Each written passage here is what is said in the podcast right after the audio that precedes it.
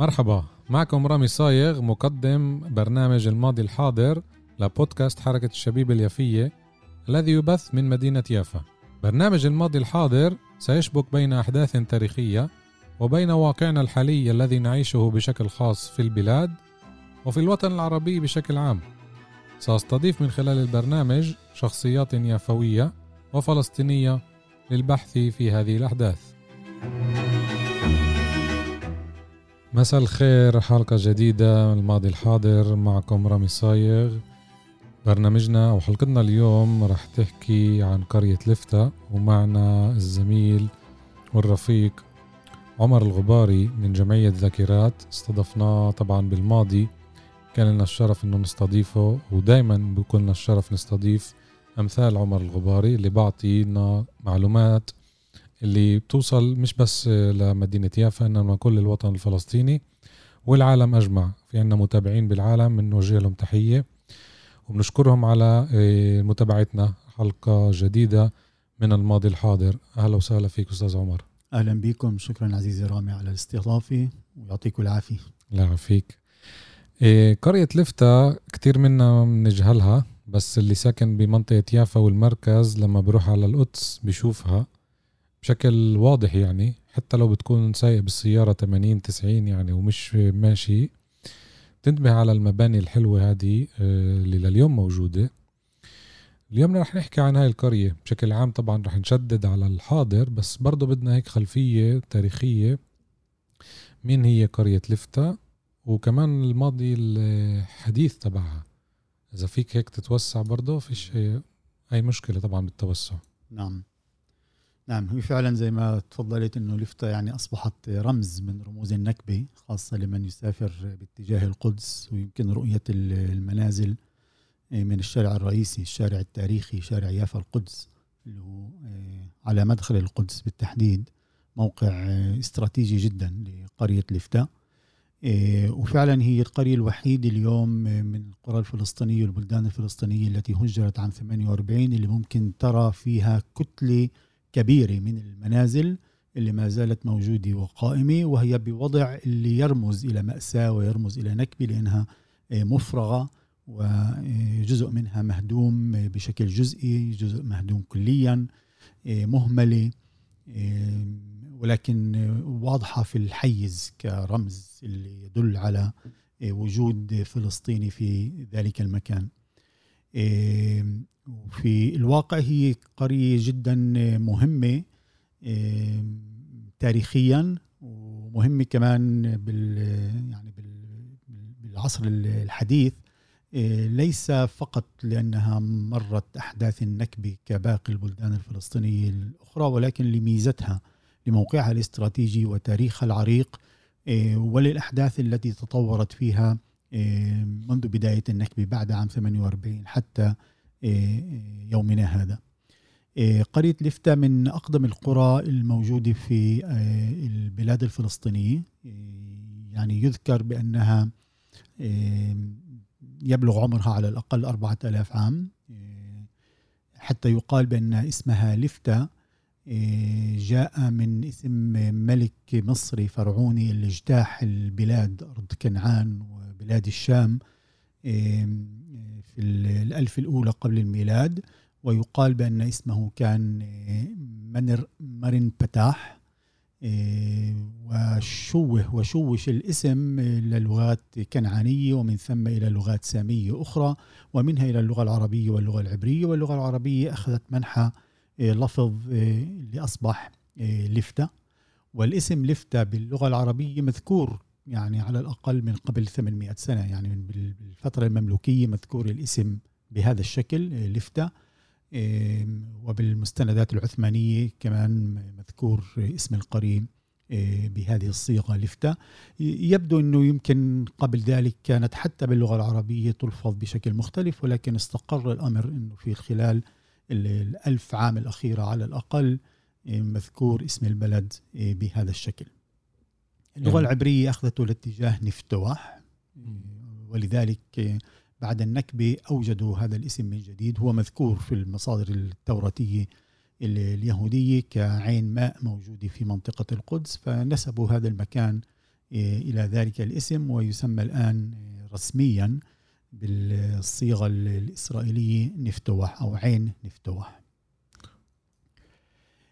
على مر التاريخ كل الحكومات وكل الأنظمة التي احتلت فلسطين أكيد لفتة كانت أيضا تحت سيطرتهم.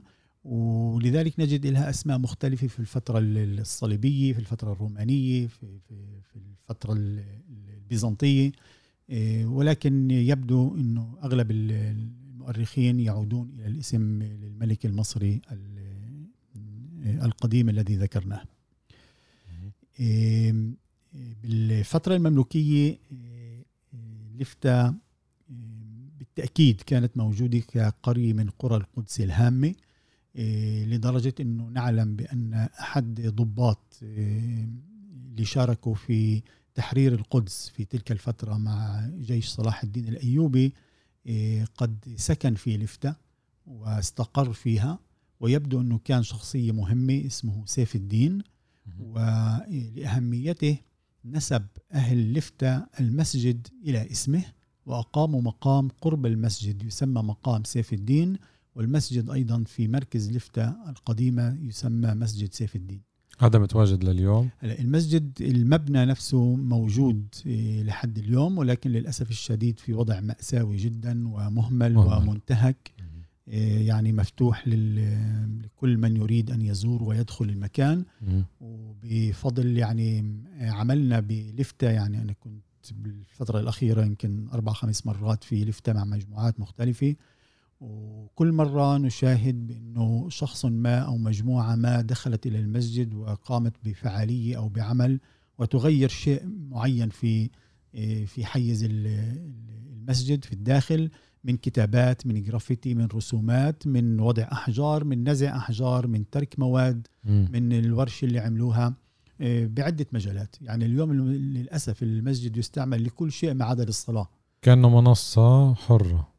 منصة حرة أي مجموعة إسرائيلية ممكن تدخل وتعمل فيها أي حفلة أو أي ورشة إيه، كما يحلو لها. مسقوف. السقف ما زال موجود هو بطريقة إيه، مبني بطريقة قديمة من مواد أساسية حجارة من المنطقة مع إيه، طين طين مقوى بالرماد هذه طريقة بناء معروفة يعني في في الزمن القديم. ويبدو أنه البناء يعود تاريخه إلى الفترة المملوكية يعني القرن الثاني عشر القرن الثالث عشر.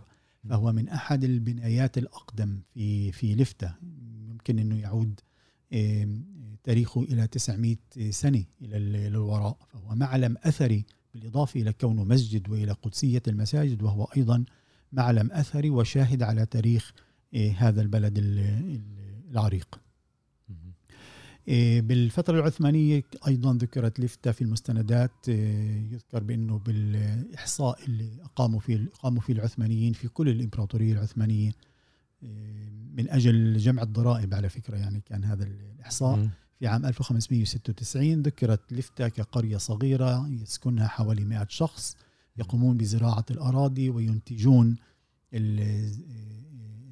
العسل وزيت الزيتون ولذلك سيدفعون ضرائب على هذه المنتجات. فيعني هذا هو التاريخ القديم للفتا والتاريخ الطويل. فيمكن يعني تلخيص ذلك بأن لفتا مسكونة ومأهولة بالسكان منذ الفترة الكنعانية كما يبدو إلى عام إلى عام النكبة وبعد النكبة وبعد بداية النكبة يعني سنشرح ماذا حل إيه، في المنازل الفلسطينية هناك. تاريخها الحديث بأنه يعني قربها لمدينة القدس ساهم أيضا بتطورها في نهاية القرن التاسع عشر بداية القرن العشرين من ناحية معمارية حتى من ناحية تكنولوجية فيها كان ست معاصر زيتون يعني مم. تخيل قرية حلو. إيه، بعام 48 كان فيها حوالي ثلاثة ألاف نسمة إيه، يملك أهاليها ست معاصر زيتون مما يدل على أنه في هناك عائلات اللي عندها قدرة تبني مصنع لصناعة لعصر الزيتون يعني اليوم ما بنلاقي كثير بلدان اللي فيها هذا عدد السكان وفيها معاصر زيتون بهذا العدد. وبدل إنه في أراضي واسعة. بدل إنه أراضي واسعة وعندهم زيتون كثير بدل على إنه مستوى الاقتصادي للبلد هو مستوى جيد وعالي وفعلا لفتا كانت معروفة من القرى الغنية في محيط القدس ويبدو في فلسطين بشكل عام. ولكن هاي المعاصر كمان يعني أفادت القرى المحيطة للفتا ليس فقط أهالي لفتا نفسهم. فمن جهة يعني العائلات اللفتاوية استفادت كمصدر رزق من في موسم الزيتون من القرى المجاورة ولكن كما قلنا يعكس ذلك آه، أيضا المستوى الاقتصادي لأهالي آه، لفتا فبنحكي عن واحدة من كبرى القرى الموجودة في آه، محيط القدس حتى عام 1947 3000 نسمة كانوا يملكون حوالي 600 بيت 600 منزل. في تلك الفترة. ولما اقتربت الحركة الصهيونية في تنفيذ مشروعها للاستيلاء على المناطق الفلسطينية في نهاية عام 47 لفتة لها أيضا مكانة و وقصة مميزة لأنها أولا لموقعها الاستراتيجي كانت الحركة الصهيونية قد قررت الاستيلاء على القدس واحتلال أجزاء من القدس فلا بد أن تمر عبر لفتة لأنها هي مدخل القدس وبوابة القدس. وهذا ما تم فعلا إنه الهجوم على لفتة آه، وقع في وقت مبكر نسبيا للاحتلالات الصهيونية في شهر 12 ديسمبر 1947 رغم أن لفتة حسب قرار التقسيم لا تقع داخل الدولة اليهودية المقترحة. بل انه لفتا والقدس وبيت لحم كانت موجودة في حسب الخارطة حسب قرار التقسيم إيه، في بقعة اللي يجب أن تكون تحت الإدارة الأممية الإدارة الدولية الأمم المتحدة. إيه، ومع ذلك قرار الحركة الصهيونية وبالذات دافيد بن غوريون بالاستيلاء على القدس جاء بشكل إيه، واضح بعد اتخاذ قرار التقسيم. مدعيا بأنه لا معنى لإقامة دولة يهودية بدون أن تكون القدس جزء منها مما يثبت بطريقة أخرى بأن الموافقة على قرار التقسيم كانت موافقة شكلية وموافقة تكتيكية أكيد. أكيد. من من أجل البداية بشيء ما وتكملة المشروع آه، لاحقا إعطاء الشرع شرعية للمشروع بالضبط فأول هجوم على لفتة تم في منتصف شهر 12 1947 من قبل واحدة من التنظيمات الصهيونية اللي كانت موجودة في تلك الفترة المسماة بلاحي. إيه، عمليا قاموا بمجزرة إجرامية في أحد المقاهي إيه، في قرية لفتة لفتة كانت مقسمة إلى لفتة الجذر اللي هي لفتة التحتة مركز البلد والقسم القديم من البلد بالواد. اللي هو بنشوف اليوم من الشارع الرئيسي بالواد تحت وحول العين. ولفتة الفوقة اللي هي عمليا الحارات الإضافية والأكثر آه، حديث. آه، حديثة في لفتة في مثل الشيخ بدر آه، وعر الضبع خلة الطرحة أرض السمار. اللي اليوم موجودة كلها بالقدس وطبعا لها أسماء عبرية. خلت الطرحة اللي هي عمليا لفتة الفوقة والمسماة اليوم روميما. كان فيها بالإضافة إلى المنازل مقهيين تابعين لأهالي لفتة من عائلات من لفتة. فجاء إيه، عناصر من منظمة اللاحي وقاموا بعملية إرهابية داخل المقهى قاموا بإطلاق النار على الناس اللي جالسين داخل المقهى. قتلوا ست, ست أشخاص جرحوا سبع أشخاص كلهم كانوا سكان لفتة بالصدفة.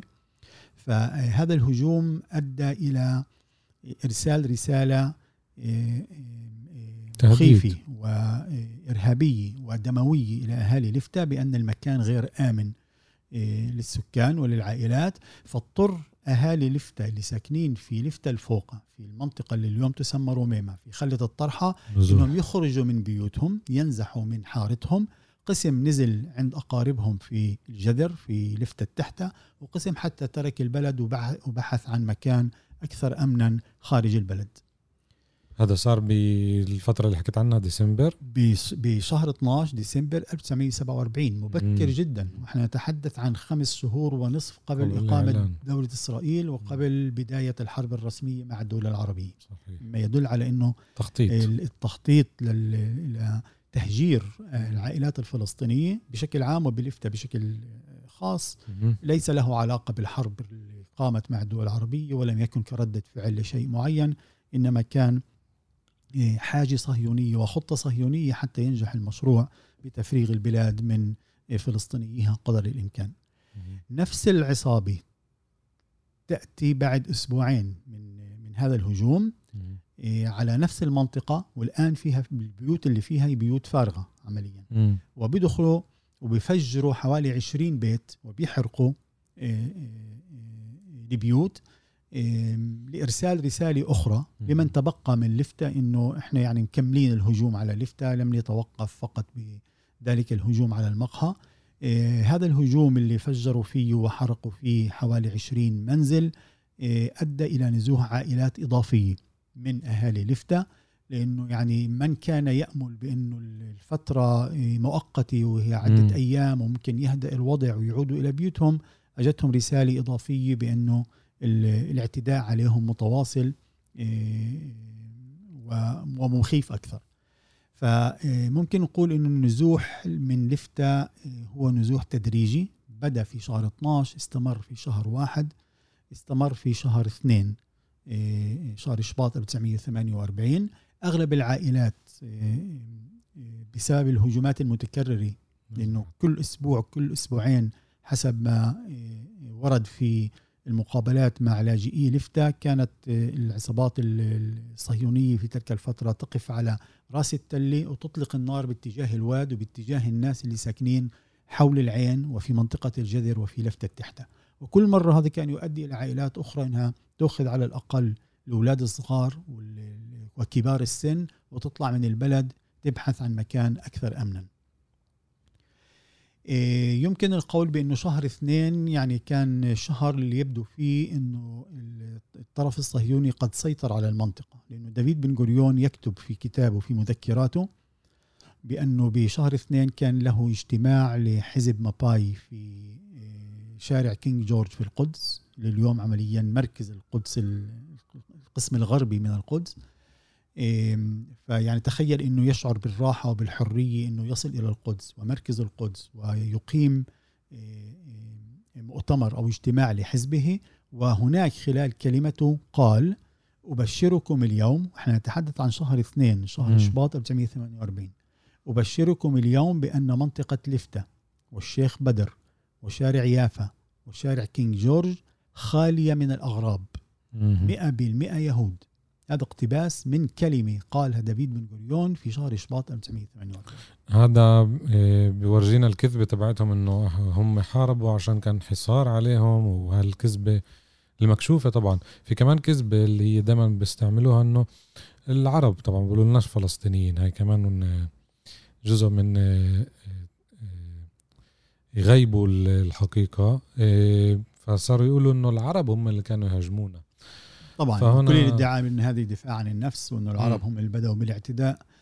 يعني ما هون ما كان لهم مش حجة يعني. ما بيقدروش يعني يرتبوه هذا الادعاء مع الوقائع والحقائق الموجودة إيه، بالأحداث اللي كانت في كثير أماكن في في فلسطين. صحيح إنه الفلسطينيين يعني لم يهدأ لهم بال بعد اتخاذ قرار التقسيم وموقفهم كان واضح ضد التقسيم وهذا طبيعي بأن أهل البلاد يعني عادة في كل مكان في العالم كتصرف بشري يرفضون أن يتقاسموا بلادهم مع ناس آخرين غزاة أغراب مستعمرين جاءوا ليتقاسموا البلاد أو بالأحرى نفهم الآن أنه كانوا جاءوا ليسيطروا عليها كلها. ليطردوا. وحتى يهجروا الناس الأصليين.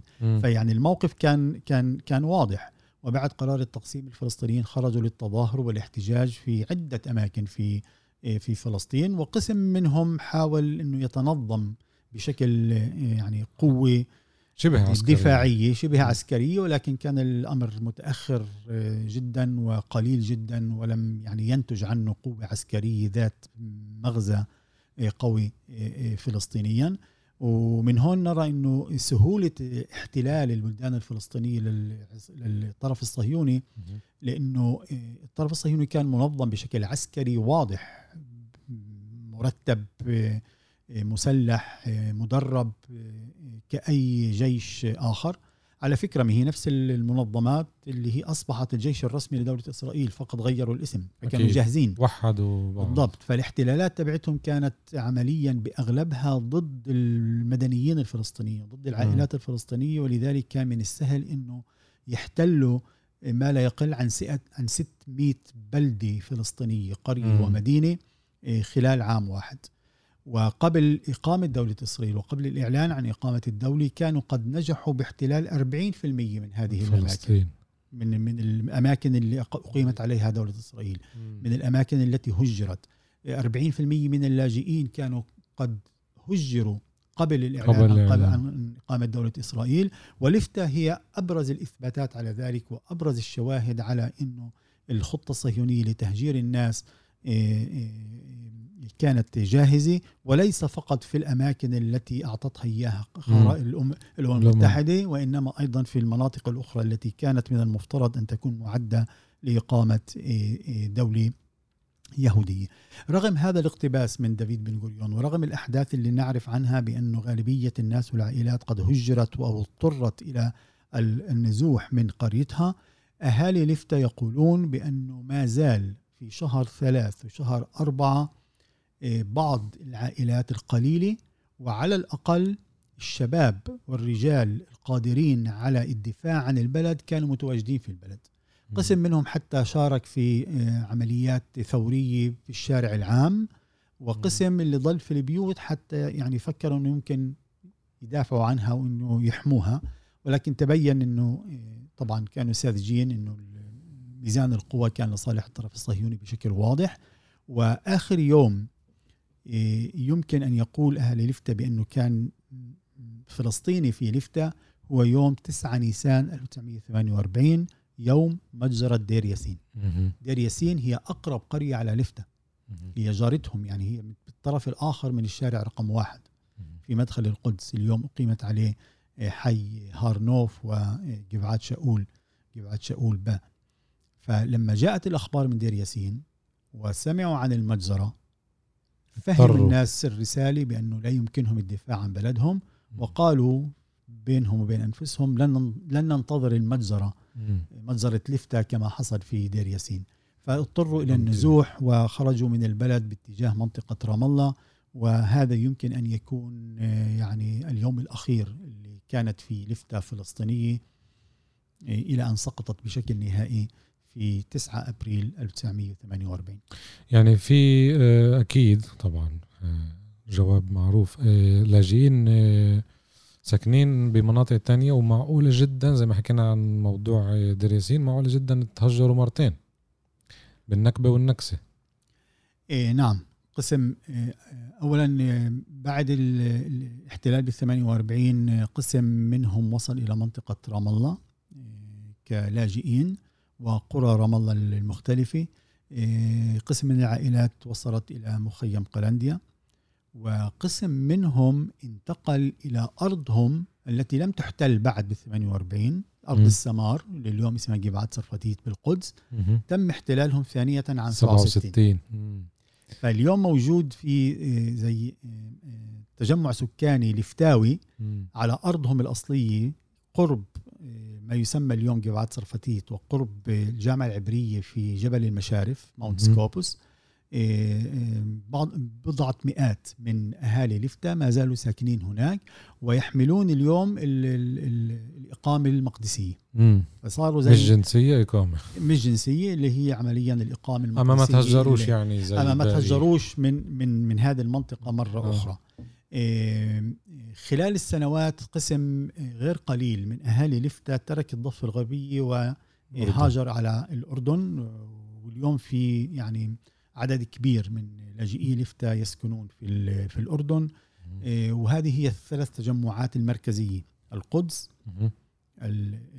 رام الله وعمان وعلى فكرة يعني اليوم أهالي لفتة هم من اللاجئين النشيطين نشطين عندهم جمعية اللي لها ثلاثة فروع لهم ثلاث مكاتب مكتب في القدس مكتب في رام الله ومكتب في عمان وهم بتواصل دائم مع بعض. يعني بيعرفوا وين موجودين أهالي لفتة في كل مكان وين ساكنين وعدد ال- الأفراد وعدد العائلات إيه، حتى هذا اليوم يصل عدد اللاجئي لفتا اليوم إلى حوالي 40 ألف شخص متواجدين في مناطق مختلفة في العالم. يعني غير هذه المناطق الثلاث قسم من العائلات كما نعلم كباقي التجمعات الفلسطينية الأخرى هاجروا إلى بلاد بعيدة قسم في أستراليا وقسم في كندا وأوروبا وأماكن أخرى في, في أنحاء العالم. على فكرة زي ما قلت لك قبل البث في كتاب جديد طبع قبل بضعة شهور موجود برام الله عن قرية لفتة. صحيح هذا واحد من الإنتاجات اللي. قامت بها جمعية لفتة. إصدار الكتاب مؤخرا وهم يعني على أمل أنه يصدروا أيضا في شريط فيديو فيلم عن لفتة لأنهم قاموا بمقابل إجراء مقابلات مصورة مع أهالي لفتة اللي بيتذكروا البلد عاشوا. نساء ورجال من ختيارية وكبار السن في في البلد على أمل أنه يصدر فيلم عن تاريخ لفتة أيضا. قريبا. إيه بس ما ذكرناش معالم البلد غير الجامع. في كان معالم إيه اولا لأنه البلد تاريخيه فيها كثير مواقع اللي هي أثرية وتاريخية لم تكن معروفة حتى لأهالي يعني لفتا إيه، خلال كل الفترات. يعني في هناك إيه، اولا شبكة المياه بلفتا عين لفتا يبدو أنها بنيت في الفترة الرومانية. الرومانيه وبنيت بطريقة كثير مثيرة. يعني إنه مصدر المياه موجود في تله معينة على طرف البلد. فبنوا حفروا الرومان قناة تحت الأرض اللي من خلالها تجري المياه من النبع الأصلي إلى اتجاه البركة أو العين اللي بنشوفها اليوم. فلليوم على مدار السنة بتشوف إنه الماء جاري من من في القناة اللي تحت الأرض وتصب في البركة المركزية اللي بنسميها عين لفتة والعين نفسها كانت مقسمة في الفترة الفلسطينية إلى عدة أقسام. قسم للماء النظيف اللي هو يستعمل للشرب وللطبخ والاستعمال البيتي. قسم يستعمل للزراعة وسقي المزروعات والحدائق. وقسم للحيوانات. ومن هناك في قناة اللي هي قناة ضيقة إيه، إيه، تأخذ الماء لمنطقة البساتين. حتى كل عائله تستعمل مية العين في البساتين اللي شوية أبعد عن منطقة آه، العين المركزية. فلليوم آه، المي ما زالت جارية ولكن للأسف يعني أقل صيانة. أقل غزارة وما فيش صيانة. يعني البركة المركزية ما زالت موجودة الأقسام الأخرى هدمت. يعني مش مش موجودة تقريبا أو بشكل يعني آه، شبه مهدوم. ذكرتني بيالو اليوم بارك كندا. هاي البركة. مظبوط. نفس يعني الأسلوب. كمان, في آه يعني في هو اجمالا يعني القرى الفلسطينية وبشكل عام البشر يعني في, في التاريخ إنه كانوا يسكنوا حول مصدر مياه. يعني المياه هي مصدر أساسي للحياة فكانوا يبنوا البلد حول عين مي أو قريب من عين مي وهكذا يبدو إنه لفتا بنيت. في البداية قرب عين الماء. ولكن عين الماء اللي هي كانت يعني غزيرة طوال العام وكانت تسقي كل البلد حتى يمكن البلاد المجاورة إنها بتنزل من الواد اللي بيكمل من العين اسمه وادي الشامي اللي المية كانت آه، آه، تجري فيه. فعين الماء في لفتة هي واحد من المعالم المركزية. المسجد لفتة مسجد سيف الدين ما زال طبعا كما ذكرنا الطواحين. المطاحن آسف. إيه، معاصر الزيتون معاصر, معاصر الزيتون إيه، يعني على الأقل في معصرة واحدة موجودة اللي كل مرة بنعمل هناك فعالية أو جولة بنزورها وبندخلها. إيه، يعني لا زال حتى هناك في الحجر. الحجر حجر الرحى ما زال موجود. وهي المعصرة بالتحديد يعني قد تطورت قبل النكبة وكان فيها محرك أها مش على حيوان مش على حيوانات أه. أو بشكل يدوي. وكان في هناك كمان الماكينة اللي كانت في مركز المصنع. في هناك برغي آه، ضخم جدا ما زال موجود. مم. يعني ما حدا قدر يسرقه قد ما هو ثقيل. إيه لا. فموجود يعني ما زال داخل المعصرة اللي كان يستعمل لكبس الزيتون ولعصر الزيتون. فيعني ممكن يقول إنه على الأقل معصرة واحدة معصرة واحدة ما زالت موجودة. يعني بوضع معقول اللي ممكن الواحد يفهم إنه كانت معصرة ويشرح عنها ويفهم كيف كانت كيف كانت تشتغل. معلم حديث نسبيا هو مدرسة لفتا الفلسطينية اللي بنيت عام 1929 بنيت في لفتا الفوقه في خلة الطرحة اللي اليوم عمليا اللي بدخل القدس بوقف بالإشارة الضوئية اللي عند جسر الأوتار أيوة. مدخل القدس أه. هي على يسارك. اليوم تستعمل كمدرسة يهودية لليهود. دينية اسمها تلمود تورا روميما. وهذه كانت مدرسة لفتا الفلسطينية حتى عام 1947 زي بدر ياسين نفس ال- نفس الأسلوب. أخذوا مدرسة حولوها لمدرسة. إيه، في كتير طبعا معلومات آه، هذا الإشي موجود برضو. نعم منيح نذكر كمان إنه المقبرة مقبرة دير ياسين آه. يعني مقبرة آه، لفتا آه، للأسف يعني هي بموقعها ولكن لا يمكن تمييزها لأنها منتهكة وكل الشواهد مهشمة والقبور وغير آه، مصوره مبعثرة وغير مصورة أهالي لفتا اللي ساكنين بالقدس طلبوا من السلطات الإسرائيلية رغم إنهم يعني سكان القدس فطلبوا. من بلدية القدس إنه أعطونا فرصة بس نسيج المقبرة نحميها من الهدم ومن الانتهاك ولكن كل مرة على ترفض. طلباتهم وللأسف الشديد المقبرة بشكل جدا مأساوي وضعها يعني مزري كباقي عشرات إن لم يكن أكثر من المقابر الفلسطينية في محيط منطقة القدس. ذكرنا بس هيك آخر معلومة عن أهالي لفتا أكيد كانت قرية زي باقي القرى الفلسطينية اللي فيها حمائل. يعني بميزها كمان هذا الإشي كان إنه في عيلة فلان عيلة علان.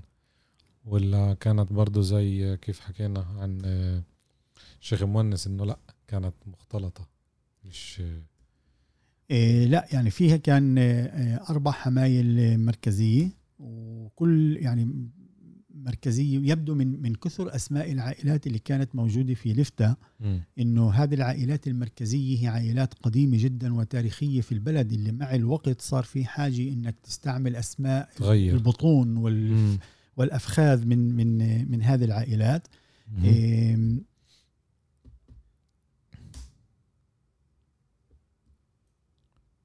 Okay.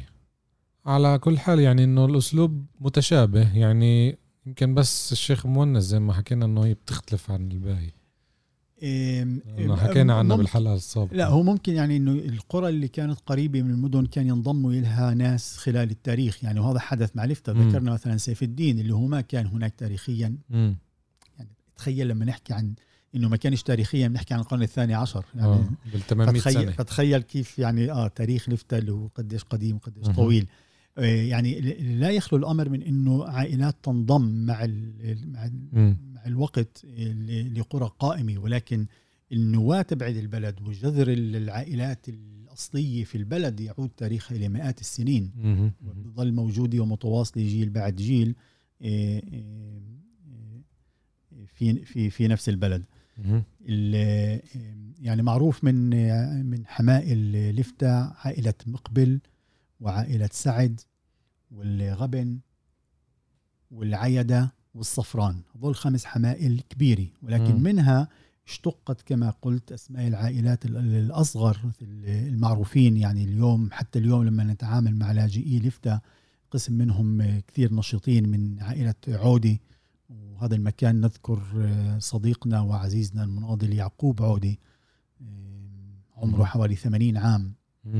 ولكن يعني مع طاقة هائلة للدفاع عن لفتا وعن حق لفتا وللشرح عن لفتا وزيارة لفتا آه، سكان القدس؟ اليوم هو ساكن بالقدس مم. نشيط جدا في هذا المجال وعمليا هو يقود الحملة للدفاع عن بيوت لفتا وعن حقوق أهالي لفتا في في أرضهم وفي بيوتهم سنذكر ذلك يعني مهم. ممتاز. حالا عائلة أبو الليل قسم منهم كمان موجودين بالقدس وقسم في أماكن أخرى أماكن اللجوء الأخرى عائلة شحادي بدر الحج عمر صالح ربيع عيد عشرات الأسماء من العائلات اللي, اللي هي أصغر واللي عمليا انبثقت عن الحمائل الكبيرة اللي ذكرتها سابقا. جميل. إيه زي ما بنحكي دائما على الحاضر إحنا بنفصلش الحاضر عن الماضي ونفس الشيء نفصلش الماضي عن الحاضر جمعية ذاكرات تعمل على مدار السنة فعاليات وكمان في فعاليات اللي مش بمبادرتها بس بتشبه مبادرتها سمعت من عمر إنه في فعالية يوم الجمعة القريب 18 ستة فعالية بالقرية نفسها. إيش تقدر تقول للمستمعين عنها؟ نعم. إيه، الفعالية هي بمبادرة إيه، جمعية أبناء لفتا يعني عمليا أهالي لفتا المقدسيين إيه، ولا كلهم؟ بالذات المق... طبعا المقدسيين هم عمليا الوحيدين اللي ممكن يوصلوا لفتا صحيح. أغلب الباقيين يعني في منطقة الضفة الغربية ممنوع من من الوصول إلى قريتهم والباقين في الأردن وفي أماكن أخرى في العالم. الفعالية اللي تنظم يوم الجمعة تأتي في خضم حملة جدا مهمة لأنه قرية لفتا معرضة لهدم إضافي وطمس للهوية بمرحلة جديدة. ذكرنا إنه ما زال هناك حوالي 70 منزل مفرغ موجودة في جذر البلد في منطقة العين ومنطقة الوادي اللي هي اللي ذكرناها بنشوفها كمنظر وكشاهد عن تاريخ لفتة. مهددة في هذه الأيام للهدم ولطمس المعالم. تقريبا بشكل كلي لأنه بلدية القدس والسلطات الإسرائيلية أعلنت عن عطاء ومناقصة لبناء حي إسرائيلي جديد على لفتة مما يعني بأنهم سيقومون بمجزرة ضد منازل لفتة المتبقية. هذه هذه المنازل الموجودة في جذر البلد حول العين. من أجل إقامة مساكن للإسرائيليين تشمل شقق سكنية وفلل تشمل فندق متحف ومركز تجاري. حتى أن المسجد حسب الخارطة سيقع في وسط المنطقة التجارية.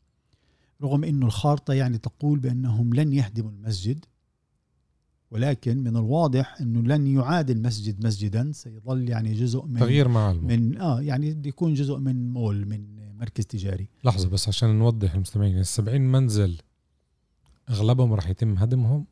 نعم. اول خلينا يعني نوضح الأمور. إنه المنطقة اللي بنحكي عنها اللي هي معروفة لنا كلفتا وكشاهد للفتا هي فقط جزء من لفتا الأصلية. نعم. كان إنه لفتا كانت أوسع من ذلك بكثير. إيه، لفتا آه، بيوتهم الأصلية تصل نحو 600 بيت. قسم منها مستعمل في شارع يافا وفي مناطق أخرى وقسم كبير بنحكي عن اللي مهجر اللي آه بنشوفه. قسم كبير تم إزالته. بينما المنطقة التي نراها ونعرفها حول العين ولفتا الجذر اللي بنسميها الجذر اليوم فيها حوالي 70 منزل إيه، نعم هذه المنازل تحت تهديد محدق ومباشر للهدم لأنه إيه، خلال النكبة خلال التاريخ منذ بداية النكبة منذ عام 48 الإسرائيليين بالمرحلة الأولى استعملوا منازل لفتة لإسكان عائلات يهودية هاجرت م. إلى البلاد في تلك الفترة م. وحتى عام 1970 ما زالت هذه البيوت يعني كانت مأهولة, مأهولة بسكان آه، مستعمرين يهود م. تركوا البيوت وانتقلوا إلى آه، أحياء سكنية جديدة لأسباب مختلفة تم إهمالها وتم إهمالها رغم أنه لم يتم هدمها م. إنما آه، تم يعني إبقائها على ما هي عليه ولكن إهمالها من جهة أخرى وإعلان منطقة لفتة مركز البلد والمنطقة اللي نتحدث عنها جذر البلد كمحمية طبيعية كحديقة عامة. وفعلا هي لليوم منطقة مفتوحة كل من يشاء يمكن أن ينزل ويتجول ويجلس في أنحاء لفتة. خلال السنوات قام إسرائيليين كثر بدخول المنازل بعد حتى ما قررت السلطات الإسرائيلية إفراغها. كانوا يتسللون إلى هذه المنازل واستعمالها لشؤون مختلفة. قسم منهم حتى كان يسكن هناك لأسابيع فتأتي الشرطة الإسرائيلية تخرجهم بين فترة وأخرى آه، آه، تفرغ هذه البيوت لاعتبارهم متسللين وغير شرعيين حسب القانون الإسرائيلي. م. يعني سكنوها عشرين سنة بشكل غير شرعي حسب القانون الدولي وحسب الأعراف وحسب الأخلاق. ولكن بعد السبعينات يعني حتى القانون الإسرائيلي لا يسمح للإسرائيليين بالسكن فيها. فظلت البيوت فاضية ومهملة وفي مرحلة معينة الشرطة الإسرائيلية آه، عملت فيها بعض الضرر يعني عملت ثقوب في سطوح البيوت مقصود. في بشكل مقصود ومتعمد في في البيوت اللي بنيت بشكل تقليدي آه، آه، أقواس من الزوايا الأربعة للبيت تلتقي في سقف مقبب في مركز السقف هناك في حجر يسمى حجر الرأس في الفن المعماري. لهذا النمط من من البناء.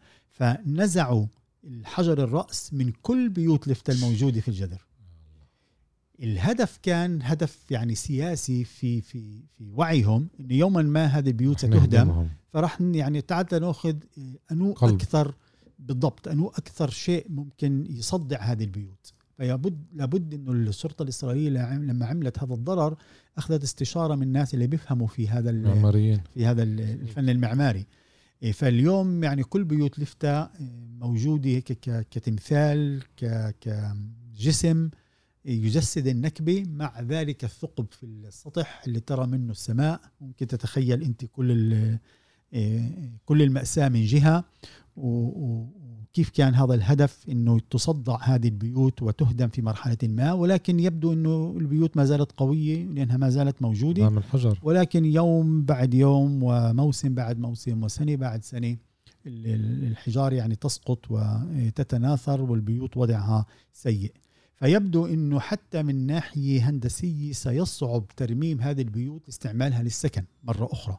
لأنه خلال السنوات الإهمال وهذا الضرر اللي عملوه في سطح المنزل يعني تعمد إنه هذه البيوت لا تصلح مرة أخرى وتكون جاهزة لسكن الناس لأنه خطر ممكن تسكنها.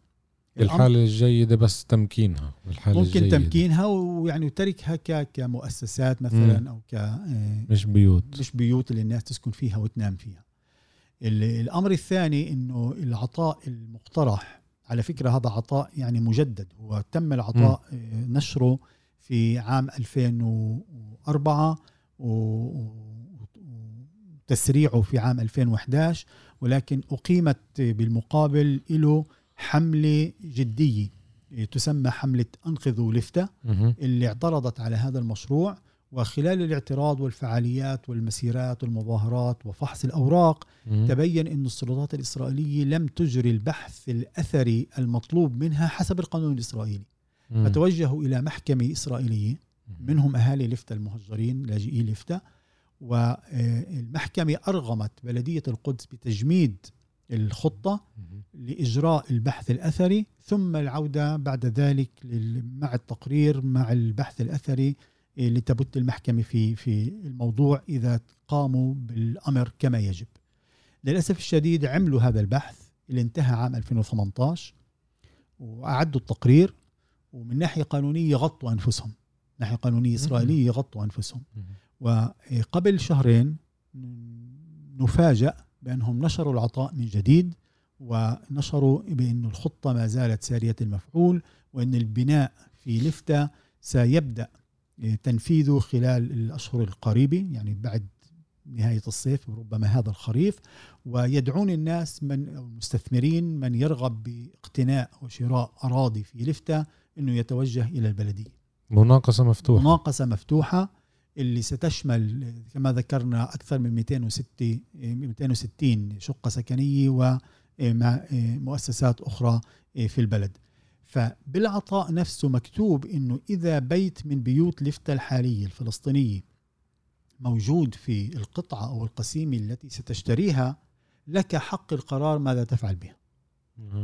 فهون يعني ما ممكن نقول إنه في حماية للبيوت. بالعكس أنا كمستثمر إذا آه. بدي يعني إذا جاي من منطلق استثماري ومنطلق رأس مالي بدي أفحص عن أفضل الإمكانيات للربح. فيمكن إنه قسم من البيوت ترمم فعلا ولكن هذا غير مضمون. وأغلب البيوت في وضعها الحالي يبدو إنه إذا كان صاحب القرار هو شخص وليس مؤسسه وليس هناك أي ضمان للحفاظ عليها فيبدو إنه أغلب البيوت سوف تزال من ذلك الحيز.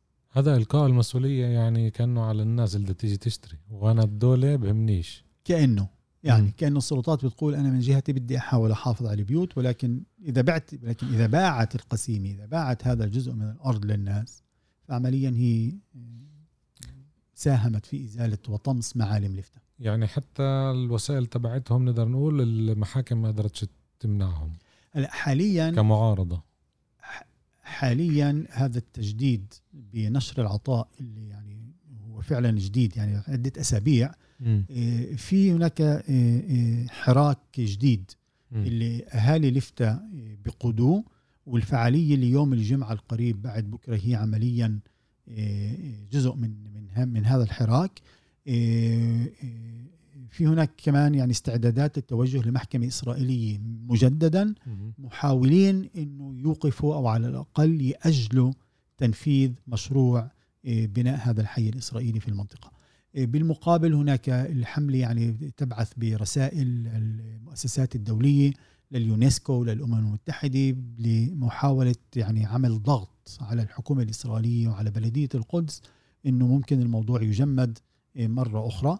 وبهذه المناسبة ندعو كل من يستطيع وكل من له قناة تواصل مع مؤسسات ذات صلة ويمكنها التأثير على هذا القرار أنه يقوموا بهذه الخطوات فورا لأن الخطر محدق وسريع جدا ومباشر جدا ويجب التحرك على كل الأصعدة. وفعلا يعني القضية ساخنة وبخلال الأسبوعين الأخيرين قمنا بعدة زيارات وعدة فعاليات وعدة نشاطات آه، في هذا المجال آملين أنه تنجح الحملة مرة أخرى في وقف هذه الخطة اللي هي خطة إجرامية خطة إجرامية استعمارية هدفها آه، تدمير وقطع الطريق محو. على نعم هي محو للتاريخ ومحو للهوية للمكان وأسرلته قدر الإمكان وقطع الطريق على لاجئي لفتة أصحاب الحق في هذه البيوت وأصحاب الحق في هذه الأملاك إنه يشاهدوا أملاكهم وإنه بالمستقبل يطالبوا بالعودة إلى بيوتهم وإلى إيه، إيه، أملاكهم كما كانت. يعني حق العودة لن يسقط حتى لو هدموا البيوت. أكيد. ولكن على الأقل لما أهالي لفته ينجحوا في إبقاء إيه، قسم من منازلهم على الوضع اللي كانت فيه مبنية قبل ال 48 هذا بحد ذاته إنجاز. ونتأمل يعني وكلنا مدعوين لدعمهم ومساعدتهم في هذا المجال. أكيد. من ناحية عملية هذا اللي مطلوب يعني إنه مش بس حديث ونشر المعلومات. أكيد هذا مهم نشر المعلومات والتوعية وكثير منا مش واعي لهي القضية بس بنشوف المباني. ممتاز اللي طرحنا هذا الموضوع كمان مرة. من ناحية عملية إيه، في مؤسسات داعمة اللي تقدر ترفع دعوة أو توقف المشروع هذا المخطط ولا كله إيه، مجهود شخصي؟ هو مجهود شخصي بالأساس يعني تكتل من عدة أطراف ونشطاء. إحنا كذاكرات يعني بالحملة الأولى كنا جزء من الموقعين على على الاعتراضات. بالأساس جمعية أهالي لفته اللي هي رسميا جمعية جمعية أبناء لفته اللي تقوم بهذا الموضوع من خلال طاقم محامين فلسطينيين اللي بيدرسوا الموضوع. وسوف يتوجهون إلى المحكمة الإسرائيلية رغم إنه يعني يقولون نحن لا نعول على القضاء أكيد. الإسرائيلي والمحكمة الإسرائيلية حتى النهاية ولكن على الأقل لن نترك أي باب لا نطرقه. يعني لازم بالزبط. نحاول كل الاتجاهات وكل القنوات المتاحة لنا. أنت ذكرت اليونسكو بس هيك ملاحظة. يونسكو ولا مرة ما حطت إيدها داخل الخط الأخضر ولا أنا غلطان؟ إيه لا حطت. يعني هي ولكن القضية مع اليونسكو مركبة ومعقدة. بسبب سوء العلاقات مع الاحتلال. مش بالضبط. يعني اليونسكو مثلا إلها مساهمة بالحفاظ على مباني في عكا.